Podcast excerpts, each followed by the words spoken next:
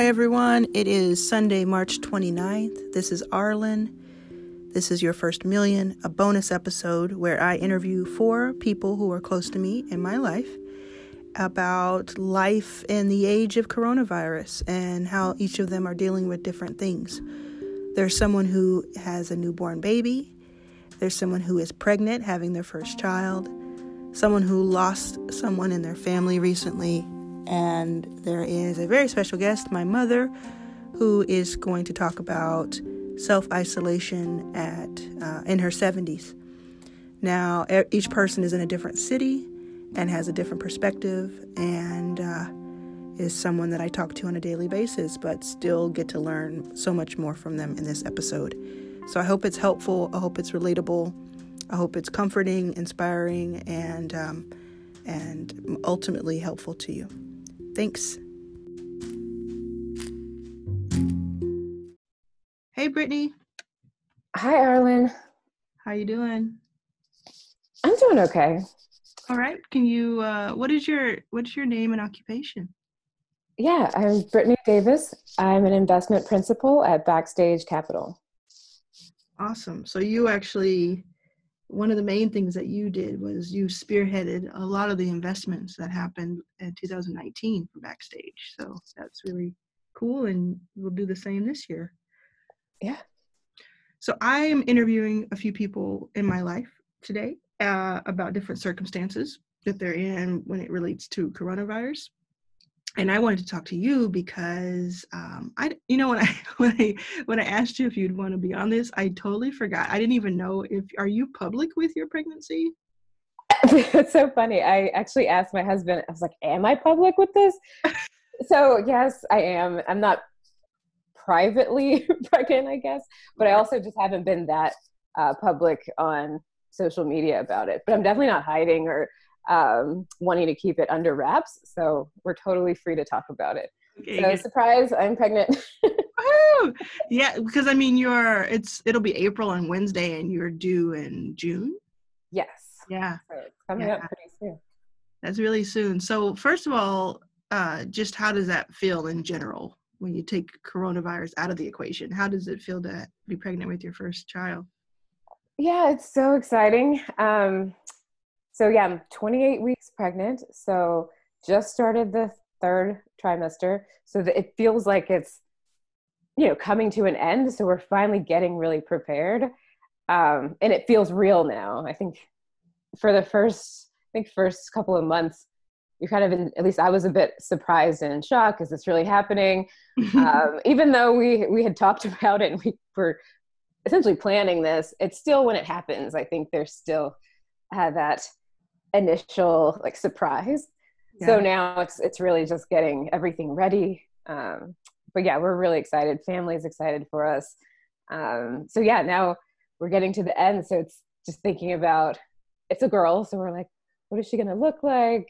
Mm-hmm. Um, just planning things, buying things, um, making sure that we're ready, reading all the books and everything we can. So yeah, because you you relocated. You were in San Francisco last year, but you you and your husband relocated to right outside of DC. Yes. Like in the last. So year. yeah, we moved here um, in October of 2019, and yeah, it's it's actually a really great place. We were thinking. Essentially, my husband wanted to switch jobs, and it moved us back to the East Coast. We're both from the East Coast. So I'm from North Carolina and he's from Connecticut. So being a little bit closer to family, especially when expecting a baby, is is really nice. So yeah, that kind of worked out. Yeah, and so you're right outside of DC. I noticed that. Um, I mean, you're kind of close to to New York and everything. I, um, you you would be the closest to the people that of the people that I'm interviewing today. How is are you all kind of keeping a close eye there? Is it has it does it seem like it's affected you all yet, or is it just something that you're seeing and observing? Yes, so it's definitely affected us.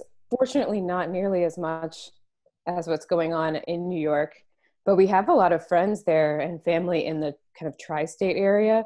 So you know, we we're very up on kind of the information that's going on uh, what's happening in New York. Um, but locally, it's, I would say, in DC and in the Northern Virginia area, we're very fortunate that there haven't been nearly as many cases. But I have been following, particularly around what's been going on with um, pregnant women going into delivery. Uh, specifically in New York City, they've had restrictions on bringing in guests, and they've had even women that are delivering babies alone, essentially, because you can't bring in um, essentially non-essential people into the hospital. So just the woman delivering is able to go in, and that was scary. So I've been trying to follow to seeing where that kind of those um, rules are being made and seeing if it's something that I have to think about in a couple months, if that becomes yeah. more national. Um, but so far, I think they're now allowing like one person, so you can have like one support person with you delivering. But then that makes you think you can't bring, you know, like your extended family, like my parents plan on coming, um, my husband's parents were going to come, that kind of thing. So that starts kind of the thought process of what's going to happen in a couple of months and what's going to happen here in the DC area where hopefully it doesn't get much worse, but I try to stay informed as much as possible. Yeah. And I don't are you are you someone who can are you unflappable in that way or do you can does that sometimes that type of thing scare you? Yeah, I, I think I'm just trying to take it day by day to be honest. Um I, it is a little scary, um, but I'm trying to stay essentially, yeah, day by day, because each mm-hmm. we don't know what's going to happen in a few months, and I'm trying to essentially think about, um, you know, there, there's a best case scenario and there's a worst case scenario, and either way, I'm going to have hopefully my baby in a healthy situation. So I try not to think of like the worst case, but just uh, making sure I do stay informed so I'm not surprised going in if, if there's something I need to plan for. Yes. I guess I'm on the, side where I do want to plan, but at this point it's really hard. Uh, so I'm just trying to see like, hopefully this gets better. It's not a situation I have to plan for, but if it is, um, just have to make the best of it. Yeah. Have you thought about, and again, you don't, you certainly don't have to answer this if you don't want to, but have you thought about um, like having a backup plan as a like a home birth if it's like if the if there's not enough um, beds or something yeah. like that. I, I so hope it doesn't get that bad but yeah it's funny my mom actually brought that up when we were talking last week and she was thinking like oh you know have you thought about this or going to at least like a birthing center that's not in a hospital? Because right now our plans are very you know hospital birth that's what we just assumed we would do yeah. Um, but I haven't. I'm still holding out that this is something where if, if we take it seriously right now and take the precautions now, hopefully it doesn't get uh, continually bad in the sense where hospital beds are out of um, commission and, and I would have to think about something else. So mm-hmm. yeah, I'm holding off on that, that train of planning quite right at this point. So have you, um, either you know recently or even when you first found out you're pregnant have you talked to christy our our teammate who just had a baby um, about like what to expect. Oh yes. Like half of our calls are are baby calls. Yes. I was thinking so i talked to christy quite a bit. Um, I tried to give her some time while she was actually away um, on maternity leave, but when she got back, we probably caught up quite a bit on baby stuff as, as much as work stuff. So yeah. Um, yeah, she was, she's incredibly helpful. It's great to have someone that literally just went through this a few months ago to yeah. um, share experiences with. So and is that, yeah, is that comforting awesome. to, yeah, I guess it ha- would have to be comforting going into, going into it just in general. What do you, um, what do you think about just daily, um, where do you focus more on? Do you focus on I'm having my first child and that's a whole thing, or do you focus more on I'm having my first child in the age of Corona? Yeah, I still prioritize just thinking about having my first child in general. Yeah. Um, and then with a slight, like slight um, side note of thinking about how do I prep for being in a pandemic at the time of, of her birth. So I think that's, yeah, you definitely want to stay in the the mindset of there's so much to be excited about. Yes. Um, and it's really a great like it's it's you're thinking about the future and hopefully and you know good thoughts about the future and bringing in a life into the world. So keeping the thoughts there but it is it's something we think about every day. Um, even just my own precautions. For the first i think most of march like i rarely left the house. I finally did leave yesterday. Um, we we went to the grocery store and i was even thinking should i even be at the grocery store? But i kind of just wanted um, to get out for a bit. So I ended up just going in and then using hand sanitizer and all the wipes. And I just felt like it was actually more trouble than it was worth. So we typically just order stuff um, online um, in terms of grocery needs or um, things like that on a daily basis. But yeah, it's something I, I definitely am like heightened to how cautious I need to be, but thinking about the future in a positive way because I'm definitely excited about baby. So yeah, I I'm excited about your. Have you decided what you're going to name her? And I know that Arlan has to be the top of your list. Um, middle name, I'll take it. Actually, I I, I actually really like the name Arlan. Oh, but, but let's talk. let's, let's negotiate. so, it's so funny because I I really do like that name, but oh not for not for your baby. yeah, okay, fine, that's fine. My you know, baby, but like I've gone through this with so many people.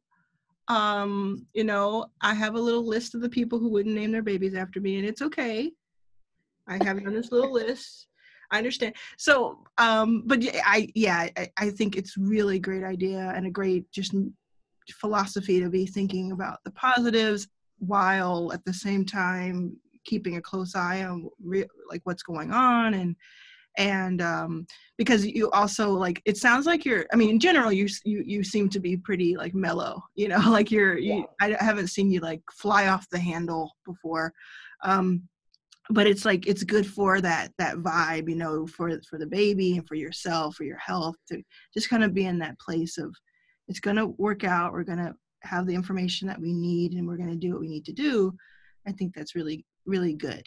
And um, I'm sure a lot of people listening uh, are are pregnant right now, whether it's the first or not, a little worried, and you know can look to you um, and to each other as like this is our comfort.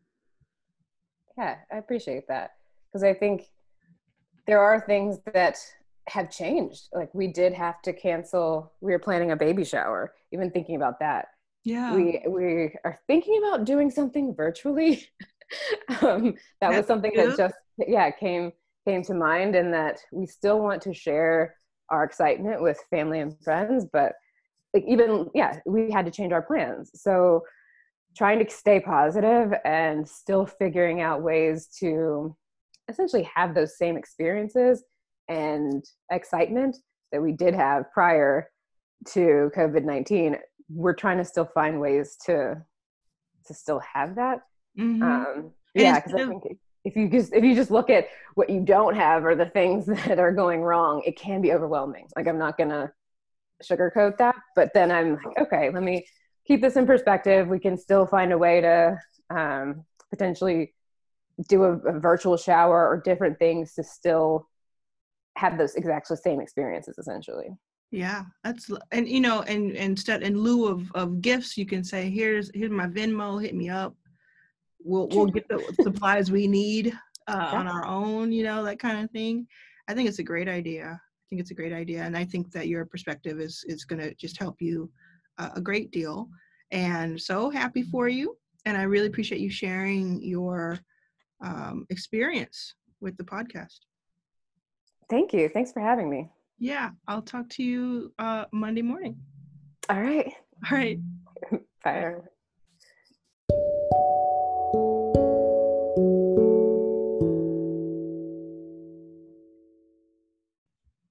Hey, Chacho.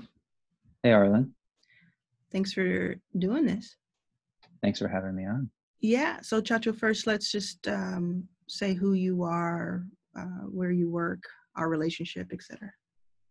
Sure. I am Chacho Valadez. I work at Backstage Capital for Arlan. So Arlan is my boss, but uh, she's also turned into a friend over the years as well. Yeah. And we started as friends, I should say. Sure. Yes. Yes. So or what I should. Chacho. Sorry, I'm real technical.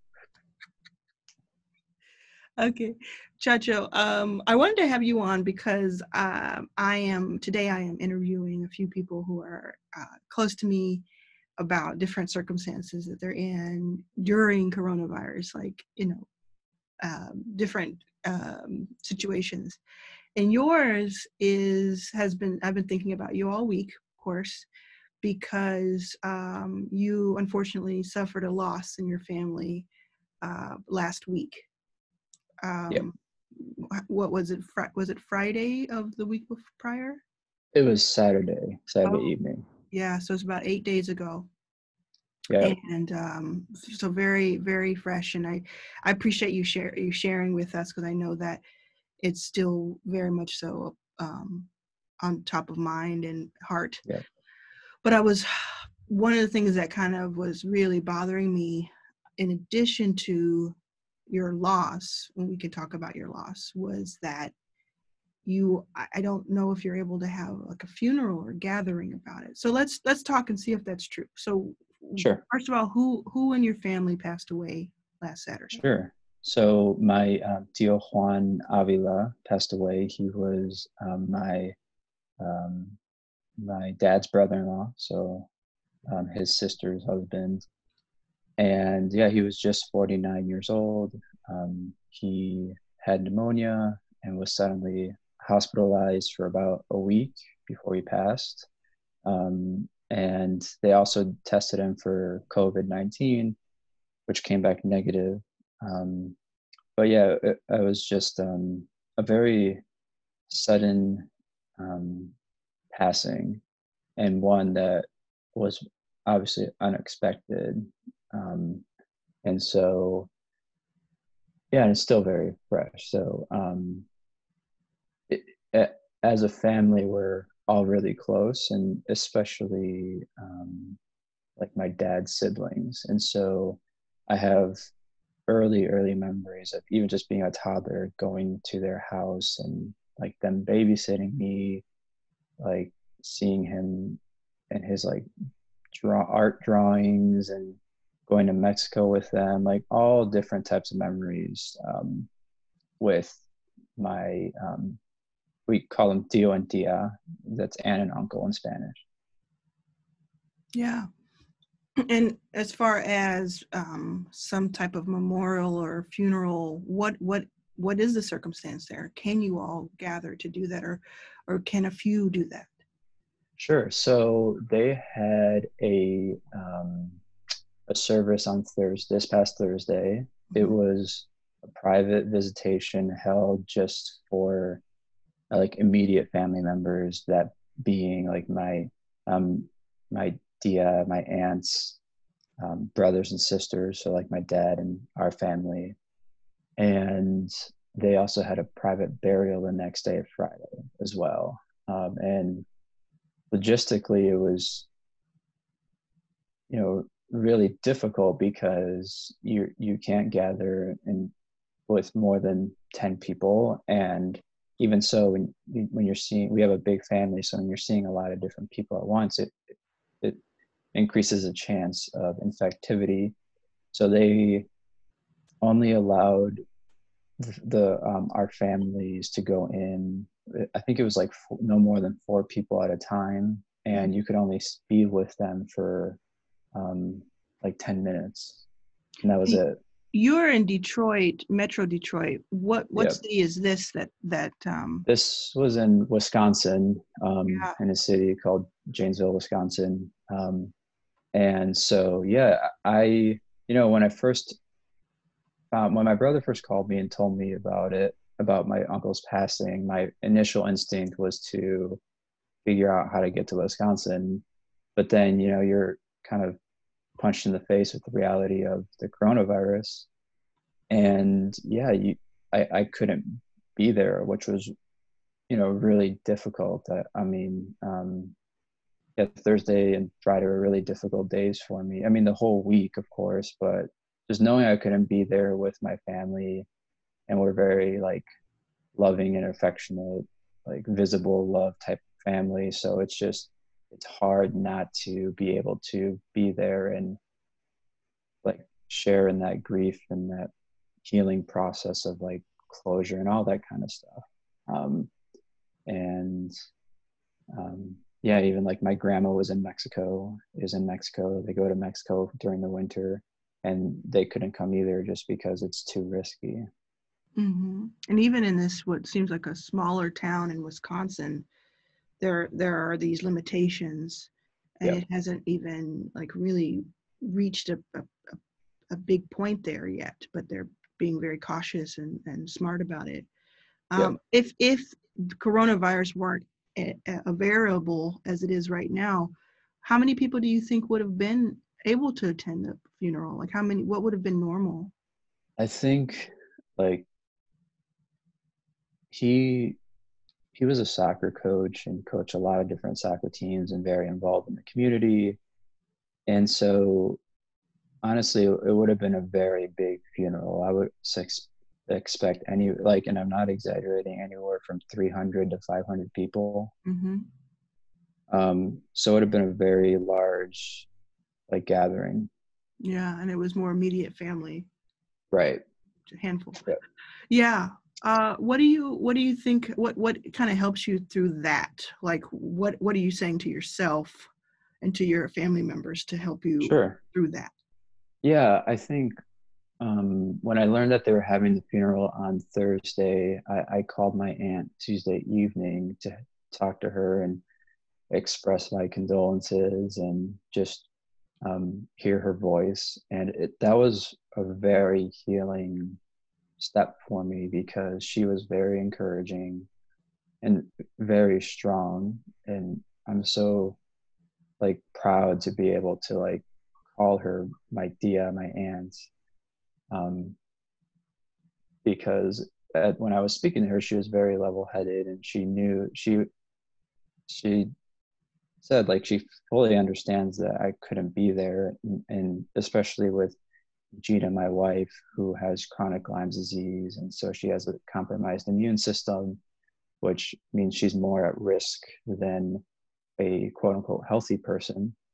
Um, but I think that was really healing and sort of very um, helpful in, in terms of being okay with not being there. And also knowing that they're planning to have a like celebration service or memorial service for him later in the year once like um, once it's safe enough and yeah um, this has passed so e- even knowing like speaking to her and knowing that there'll be something to celebrate his life later in the year um, is helpful. That sounds healing and uh, something to look forward to, and it, it makes me think there's a lot of things that are going to change for for good. At, you know, for not for I don't know if it's for good, but change forever or change permanently after this is uh, past us. Mm-hmm. And one of the things maybe is that we we celebrate more people who pass rather than uh, mourn them uh, or right. maybe in addition to you know just a little bit more that changed i mean that could be a really interesting uh, a, a change for the better um, yeah because it already sounds like a like a great thing. And, and what's one of the things you loved about your your uncle? What was um, like your favorite thing? my favorite thing there i think my favorite thing was just the way he would hug me um, and just hug us in general as family is like he was shorter and so he always looked up at me and he would just give me a big tight hug and I, I actually just wrote about this in a blog post that i posted last night like he would um, like wrap you up tight and then um, like kind of squeeze you and I would like let go often and he would hang on. Yeah. And it almost felt as though he was making up for like lost time. Um, and like he would look up at me and start laughing and smile and we would both laugh about it and and then um, go on. So those that I think that was my um, like that's what I really remember him as. Yes. Um, just being a very loving person. You know, one of your brothers posted an Instagram uh, story, like a quick story about w- w- when he was going to Ireland and your uncle said something. I, it was in Spanish, so I, Yeah. didn't, I didn't catch it. What was he saying? Sure. So my um, my uncle had three um, three children. My cousin Diego, who's in his twenties, and Dominic, who's also in his twenties, and the youngest um, uh, Isabella is thirteen. And my my two brothers, two of my brothers wanted to go to Ireland, and Dominic, my cousin, wanted to go too. But my uncle was like pretty against it at first. Mhm. And then slowly, as he came around to the idea, he's like, okay, okay, you can go, but I won't like a single one of your Facebook posts. that is clever. That's clever. I Yeah. love that. That's Yeah. clever. How do people read your blog post tribute? Is it so, yeah, um, I posted it on um, my Twitter at Chacho Valadez, or you can look up uh, my Medium account, which is at Chacho Valadez as well. Chacho um, Valadez? Yeah. Yes. Go ahead and CH spell that. Yeah, spell the Sure. whole name because you get all kinds of things when people when we go to conferences. I, I do. so how do you spell it? um, so Chacho Valadez, C H A C H O V as in Victor, A L A D E Z. And the blog post is called How to Create a Legacy That Matters. Yeah, wonderful. And any any parting words for anyone who may themselves have just gone through a loss like this, whether it's directly related to Corona or just in the time of Corona? Uh, any anything that you can pass on to them? Yeah, I think um, it's okay to grieve. It's okay to be sad about it and to mourn it. And it's also okay to celebrate that person's life and to be sure to take steps in your own personal healing, whatever that may be. For that, for me, it was getting my thoughts idea on a blog post and it was it's like going on jogs or listening to songs on repeat. Um, it, but it's different for everybody. So definitely take time to prioritize your own healing and self care through that process.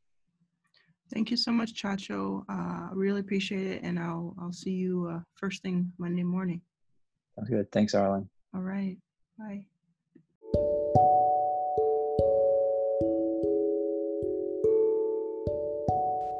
Hi, I hope you're enjoying this episode. If you want to reach out to me, provide any feedback, or ask anything, you can reach me online at Arlan Was Here. That's A R L A N Was Here on Twitter and Instagram. Hope you enjoy.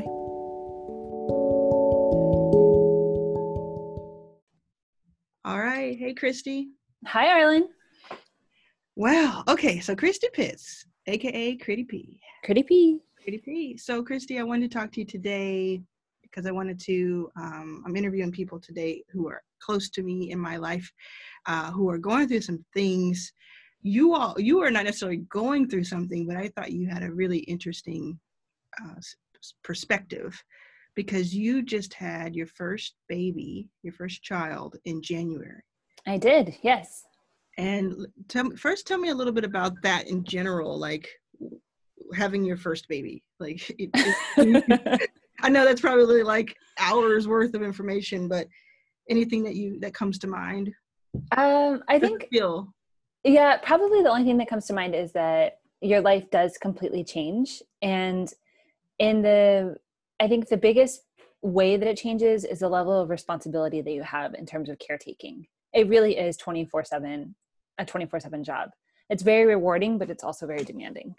yeah. And you and your husband, do you all take shifts or like how does it work? Just in general, before before Corona, like how did the maternity leave work?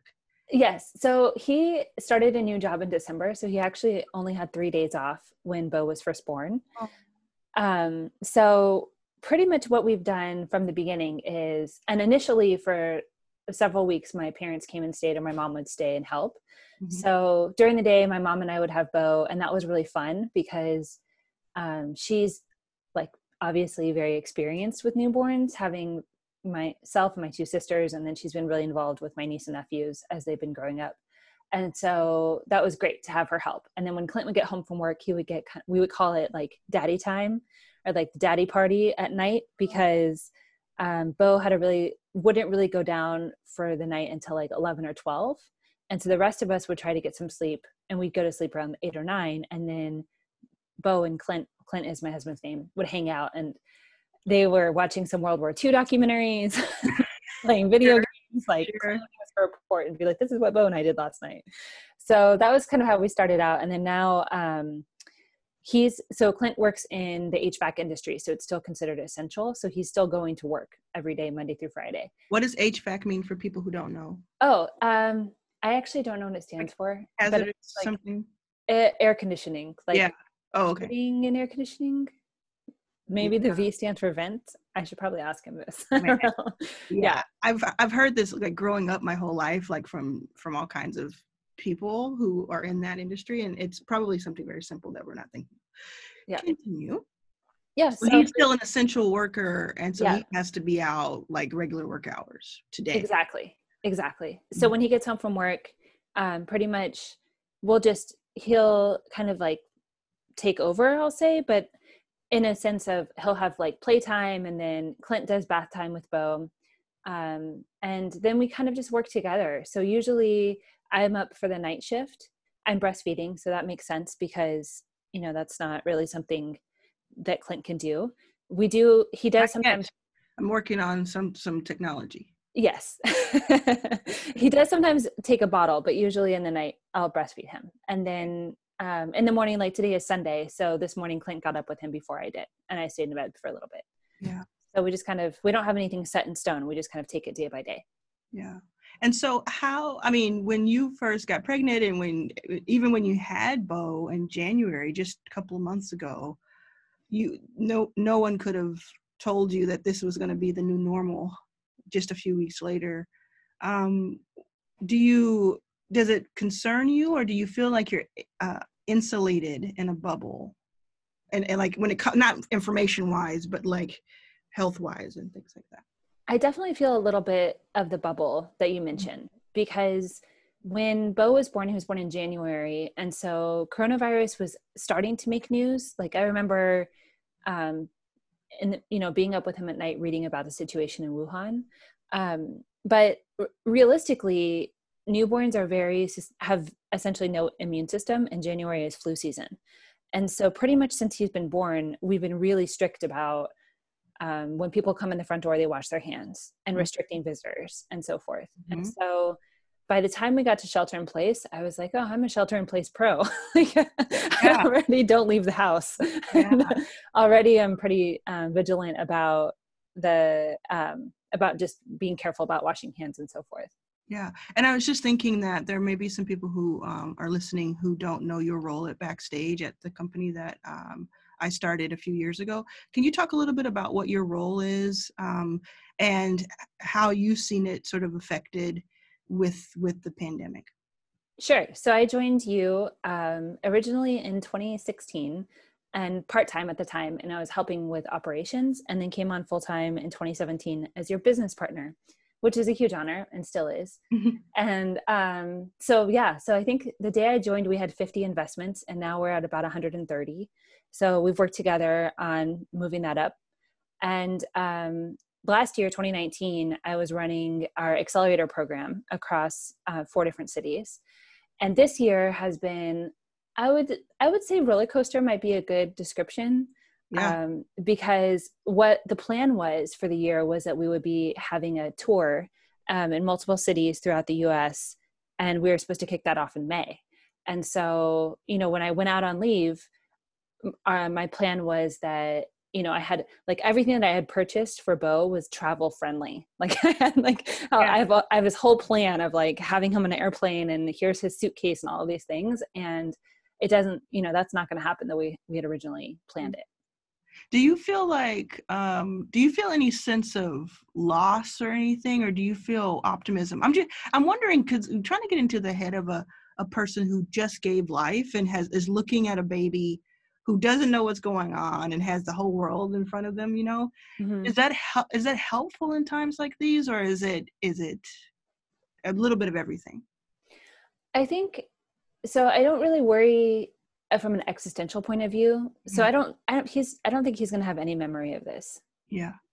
Um. I hope that this is just you know kind of a one-time thing, and maybe this is the only pandemic he ever lives through. So he was a tiny baby. Um, I did worry a little bit or be aware of things like climate change, for example. Mhm. um so stuff like that still worries me and of course there's uh, you know coronavirus is not the only problem we have so those things I forgot. um Damn. Yeah. yeah we used to be upset and i guess we still have a lot of other things to work on too but right now this is top of mind it's had such a huge impact on our lives Yeah. Any anything that you're noticing in our portfolio? Um, like when we think about, we, we work together obviously every day, so I know this. But I, when we think about like our portfolio, more than 100 companies, all types of companies um, that run the gamut of, of all industries. But so some of them are, are struggling because of this, and some of them are doing really well. When you think of the ones who are doing well, who are kind of thriving in this moment, what what types of companies are those that are doing well?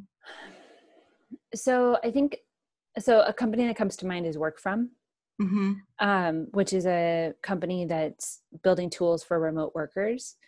And so I feel like that might, I might describe that as luck. The fact that that's their business. And then in this time, people are sheltering in place, and many people are working from home or working remotely for the first time, or for the first time where they're dedicated working remotely for some time. Um, so it just happened to be this extraordinary set of circumstances um, that that led to this environment that's happening. Um, but I also I think even for the companies that are doing well, it's a sense of doing well despite the scenario that we're in. And so I don't think of any of our companies really celebrating. No, no, that's very true. I mean, even when you think about something as very easy to describe as Bippy, Right. Which is sustainable toilet paper, which you can imagine how anyone listening can imagine how uh, much they're being hit up hit up on.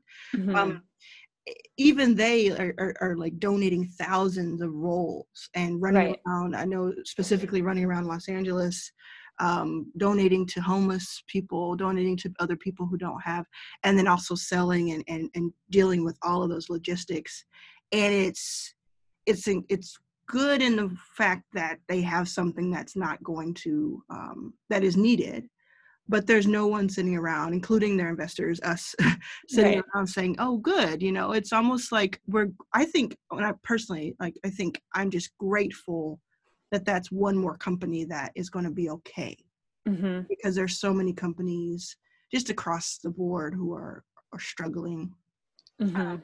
so so then going back to going back to your family um do you um like your mom and your dad and your your sisters do they get have they been able to see bo at all like do you did you all shelter in place or do they do they get to come over certain days or something No, so we've been very strict about the sheltering in place. And so that's definitely been the hardest part of this whole scenario is that um, my family's very close. We like to spend a lot of time together. And especially since Bo has been born, we've been spending a lot of time together. And actually, the day before the shelter in place requirement, I was planning to go to my parents' house and stay there with them for some a few days. And then my mom and I were going to come back to our house and stay Mhm. because that corresponded you're in san francisco oakland Yeah. so that was like early early on that that- exactly and that corresponded with when i was coming back to work so the whole thought was that we would see how the first week back at work would play out. Mhm. and um, so that that sunday was the day that i was going to go down to, to stay with them. And that was when i started reading the news in italy about the lack of ventilators and how and the way the hospital systems were overwhelmed.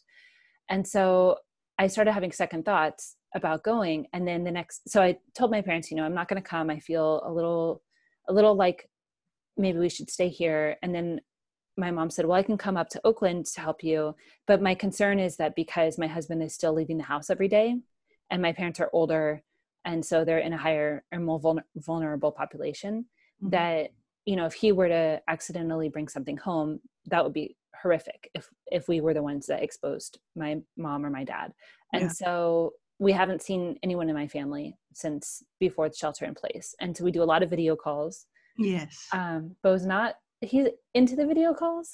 I mean, he Bo has um, led many of our internal Zoom conference calls, um, and he, I have to say he has some great initiatives that he Mm-hmm. has. Uh, a couple of things are controversial, though I would say, but we're gonna we're gonna work through them. yep, his timing is impeccable. it really it really is. Uh, but yeah, so Yeah. so you're you're maintaining and and kind of do you look to uh, other other parents other are you in any kind of groups or like if people are um they have newborns maybe it's their first child like yours are there groups that you would recommend or types of groups that you would recommend that would that are nice to to be in Yeah, absolutely. Actually, we have um we did a program while I was pregnant called Centering Pregnancy, which is available from some healthcare providers in the US. And instead of going to one-on-one appointments with your doctor, you actually get matched with a group of people that are expecting within 4 weeks. And so we have this social group now of um, nine other newborn families and we're all in a WhatsApp group together and the whole idea was initially, you know, we would be having these meetups in person. And so Yeah. that's moved to Zoom now, Zoom and WhatsApp. But it's still really nice to have the ability to be to have these other people that are in a similar scenario to us that are local. Um, and then more generally, like virtually, I think that there's some really strong communities on Reddit and also in the company Winnie has some good strong communities as well. Mhm. Um, so that's kind of you know in the middle of the night. That's what I'm doing. I'm in my WhatsApp group or my Reddit group, or Yeah. I'm or I'm doing some backstage email. That happens occasionally. yeah definitely well thank you christy An- anything anything that you want to to say to um, your adoring fans uh, before we before we sign off Stay healthy, stay safe. We're all in this together. That's the only thing I can think of. oh okay that's a great place to end Thanks, Arlan. thank you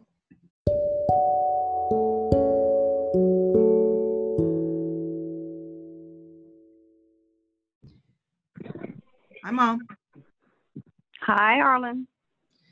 Will you tell uh, your adoring fans your name and your occupation please My name is Erlene Sims, and I am a retired person that's trying to work on being a writer and various things like that. Okay. You are a writer. You are a writer, and you uh, uh, have an amazing project you're working on that we can talk about. Um, I wanted to talk to you because I'm I'm interviewing a few people who are close to me and and talking about their experiences right now with coronavirus. Um, Okay. and so, what I know about you, you are in Dallas right now. So everybody that I'm talking to is in a different city. So that's interesting. You're in Dallas, um, and what have you've been self isolating for how many days? Uh, it's this is the 15th day. 15 days. Wow. And did, that was something that you just decided to do when, when you found out about it? What was that process? Thought process? Not so much when I found out about the virus, because I was hearing about the virus, but then I developed a rash. Mhm. And I knew the rash wasn't associated with the virus. However, the fact that I could develop this rash and the fact that my son, among other people, would be coming in and out, um, and that his fiance, uh, that they have a three year old and various things like that, I decided that I didn't need to be associating with people. Plus, I, you know, have people coming in and out for various maintenance, whatever. So, no, I decided to just uh, self isolate. Yeah. So what does that look like? What what have how have you been getting? I mean, I'm asking questions. Obviously, I know because I'm your daughter, but for people who want to kind of a peek into it, how have you been receiving your food and supplies and things like that? Okay, my son uh, brings my food to the door, leaves it at the door. He also brings my mail, picks up my mail, brings that to the door. He, from the door, he picks up my trash and takes that and disposes of it. Um, so that's the usual thing. I will because I'm self isolating and because just generally, I will have these urges for things that I probably didn't need to eat and probably shouldn't eat, or things that I want to order. So I will order things. So that uh, another part of that is UPS or whatever will drop things at my door. Mm-hmm. Normally, uh, they would put them in like the parcel post, but uh, these since this virus, they've been just tapping on the door and leaving at the door. Yeah, and you you are someone. One of the things I know about you that we have a lot in common, which is why we uh, uh, have heated discussions so often. But one of the things that we don't have in common is that you like to talk to like you can find out someone's life story if they're your uber driver your lyft driver the person on the street the person across the street. You really enjoy communicating. Obviously i like to communicate. I have a podcast and that's what i'm doing but you can do that with anybody. How is that part being isolated from that social they call it social distancing. How is that part affected you if, if at all? Or have you been able to kind of scratch that itch with uh, with phone calls? Um, it's different like you said with the uh, Lyft or the Uber driver because you're actually seeing their face, whatever. And although I can use like FaceTime or different venues like that, I usually don't because being isolated, I'm not getting up and putting my best foot forward. So mm-hmm. I don't want to be on camera. But um, it's different. But also, I'm getting other information because because I am isolated, I make a lot of phone calls and I talk to a lot of people. And I reach out to people that I had not reached out to in a long time, people that um, uh, someone will tell me something is happening. I hear all kinds of stories that are related to the virus, not necessarily that they have the virus, but this is and that has happened because of the virus. Hmm. For instance, for instance, a, a former coworker, I was told by uh, a, a friend of mine that this former coworker's husband, who was ill and his mother had passed during the virus, and he wasn't able to attend the funeral because of the virus, not because of his illness. And uh, a couple of days ago, he committed suicide. And this is oh. a man in his um, 70s. Um, so that's that's not like my normal day. And I've had, um, you know, different a lot of violent incidents that have been uh, relayed to me mm-hmm. by different people because you are here, you're in the house, you're not out there. So people will call you and say, guess what? This happened and that happened. So I've heard a any, lot of. Any, I mean, I saw that the domestic violence phone calls have gone up. The the relief phone calls have gone up because you have you're stuck with the person who's abusing. Have you heard more good news? Like, if, have you have you been able to when you're catching up with people you haven't talked to in a long time? Do you get to also hear good news from them? Not as much as you think. Most of it is they call me because guess who just did this or guess what happened to this person type thing. So it's more that uh, it is the fact that I'm talking to people that I haven't talked to in a long time. That's true. That's good news. But usually what they have to say isn't isn't that relevant. You know, isn't that good uh, information. The other thing is I have friends that are going on as though there's nothing going on. Mm. And that's disturbing. They're they're doing their normal and are upset that maybe something is closed that should they think should be open. Um, and that's upsetting. And are they're they not seeing are they what? Oh go ahead, you were saying they're not seeing it. They're just not seeing the big picture. They're they're more seeing the smaller picture. Yeah. Like what? How is it affecting me? And I'm not. How is it affecting me? Right.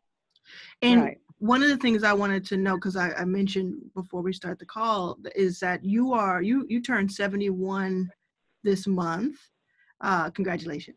You turned 71, you. and um, we're able to have a blowout uh, celebration right before everything was locked down, which is really cool.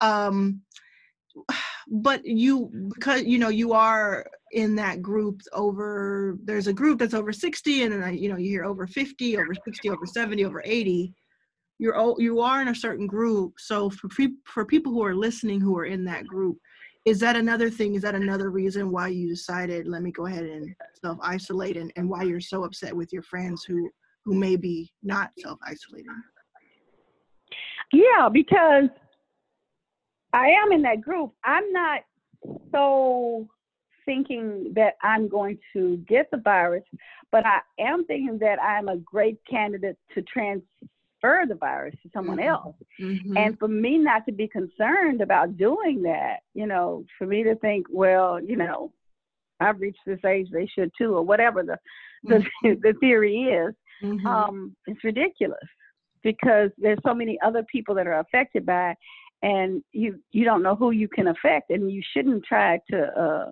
you know do no harm right? Yeah you should try to do. And did you did you were you i don't know if you watch fox at all or but did you um see that guy i think it definitely was a republican and a few days ago he was saying that we have to get we have to get business back in order you know when trump was saying it. And he said he's over 70 and he would proudly sacrifice his life for his grandchildren to be able to have good good uh, capitalism, you know, flowing through. Um, and of course, he had a backlash for that because people said you're putting it.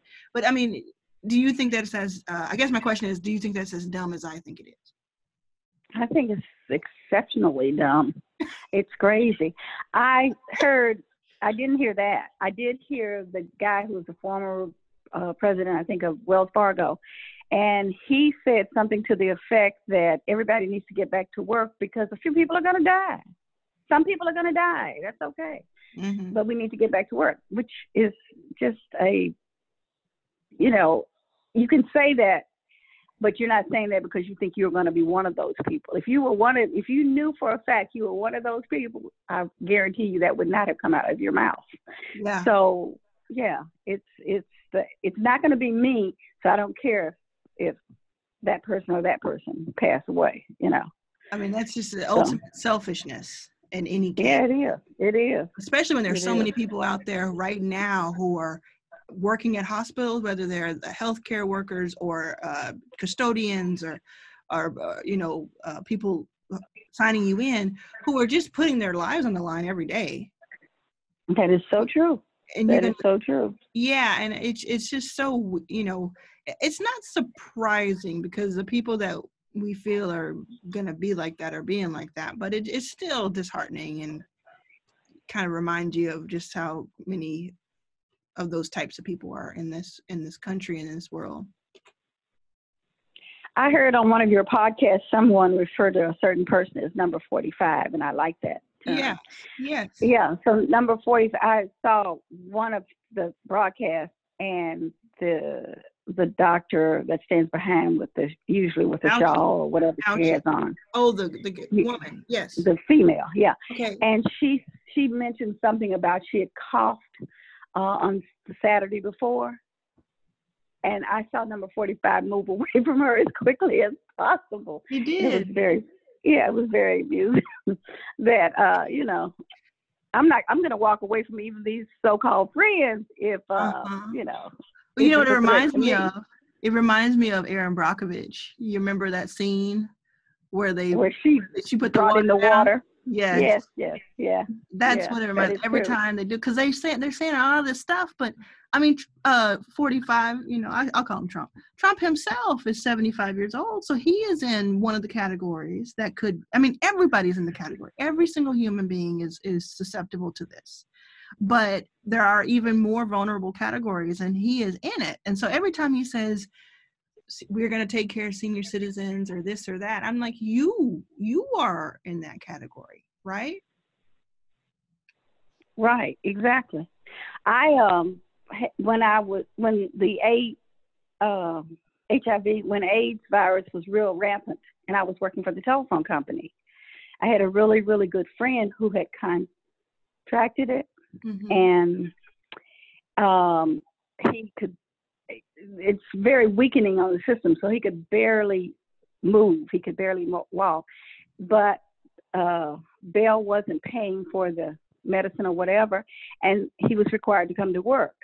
And um, Wow. my district ma- my district manager had a she had a say so. She could have you know let him go out on a leave, but she chose not to, and she was you know very very affluent and whatever very proper whatever. So we would have like a weekly meeting, and he was required to um, come to the meeting. And this particular uh, time, he walked in and he was so he was so weak or whatever. And she had made sure that he was at the opposite end of the table. It was a round table. He was at the opposite end of the table from her. And and that he was there. And we were so upset that, you know, the rest of them were so upset. And then at some point we took a break and we switched seats. I had him to switch seats with me and I sat next to her. And when we came back from break, he was sitting next to her, and he and he coughed, Mm. and she dismissed the meeting. And by the way, Brian, you need to go home. so you know it's Wow. that it's true. You were gonna self protect, and that was that happened to happen, and he was home. So he got to stay home, and that was very good. And he passed away like you know maybe a week or so later. But the fact is, people are going to demand what they demand only if they think it's not going to affect them. certain people. Yeah, certain people. Certain people, yeah, certain that people. way. Oh yeah, there's so many good people in the world. That's that's a very very small percentage, hmm but they are, you know, But those small percentage, yeah, exactly. That small percentage some somehow uh, seems to be the ones who who are in control for a lot of situations. But yeah, last night Diddy, I think Diddy is he's having a moment right now. He got on Instagram and he was like, "We're not gonna sit around and wait for them to save us." And he would he he means what you know. He was like, "We- "We're gonna fix this. We're gonna do this." And and I think you're to have more and more of that. But um, that's, I mean, that's an awesome story. I, I hear those kind of stories from you. I don't think I'd heard that one, but you you have all these really interesting stories from when you were in your group and not even knowing it. And you don't think you don't even think you still get it, like realize how important that is. That you sat there. There's someone who had HIV/AIDS who, at a time when people didn't know much about it. And what you saw was a person suffering and what you saw is someone who should not be working. And so you and you're also you're also very clever and that's why you're able to write these narratives right? So you said if he's going to be forced to be in this meeting i'm going to put him in my chair next to the boss and have and have her see how she feels uh, being next to him and then that's going to get him going home that's just amazing i think that's we'll- we'll Uh, I didn't know if it was going to get him going home. I just thought, wanted to punish you know, her? I thought she was. no, I thought it was going to end the meeting, and that was that was also a factor. I didn't want to be in the meeting. It was going to end the meeting, but that was an extra, yeah, an extra thing that it, he she sent him home with pay. Yeah because she was worried Yeah. and that's what it's that's Yeah. what's gonna i mean i keep waiting to wake up and see some sort of news that trump has coronavirus and all of a sudden Mhm. it the most important thing in his in the world it, it is right now it is the most important thing in the world right now but he doesn't think so and that's the day that it will become that it, will, it, it wouldn't be his wife it wouldn't be his children it wouldn't be pence it wouldn't be anyone but if it were him it would be the most important thing in the world. And he would most likely just try to find a cure for himself and go into some bunker. Uh, but that's another story for another day.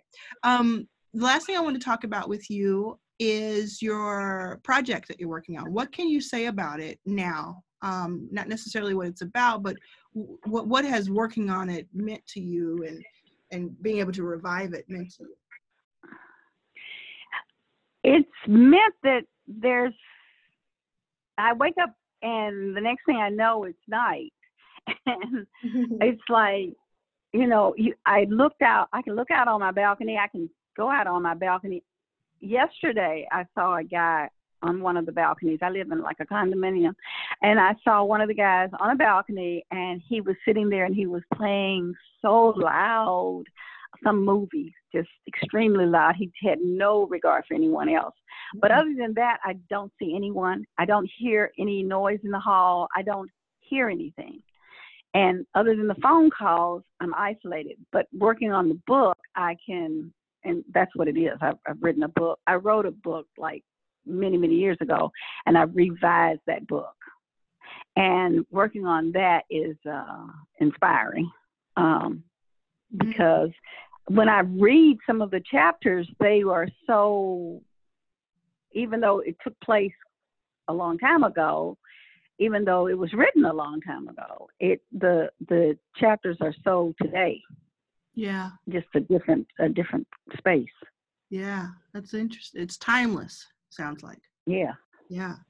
Well, that's exciting. We'll continue to keep people updated on that book as it progresses in the in the, what what you're working on, and you know, I obviously I'm excited about that, and I appreciate it. I appreciate my brother Alfred, who goes by Rook, for all of the work that he does and making sure that you are uh, fed and and supplied and also safe. Uh, just want to point out that. Uh, Alfred has a little, he has a few people who are uh, individually checking on you and, and making sure that you are safe um, in the neighborhood and everything. So I want to appreciate, I say appreciate him and uh, have really enjoyed talking to you, Mom.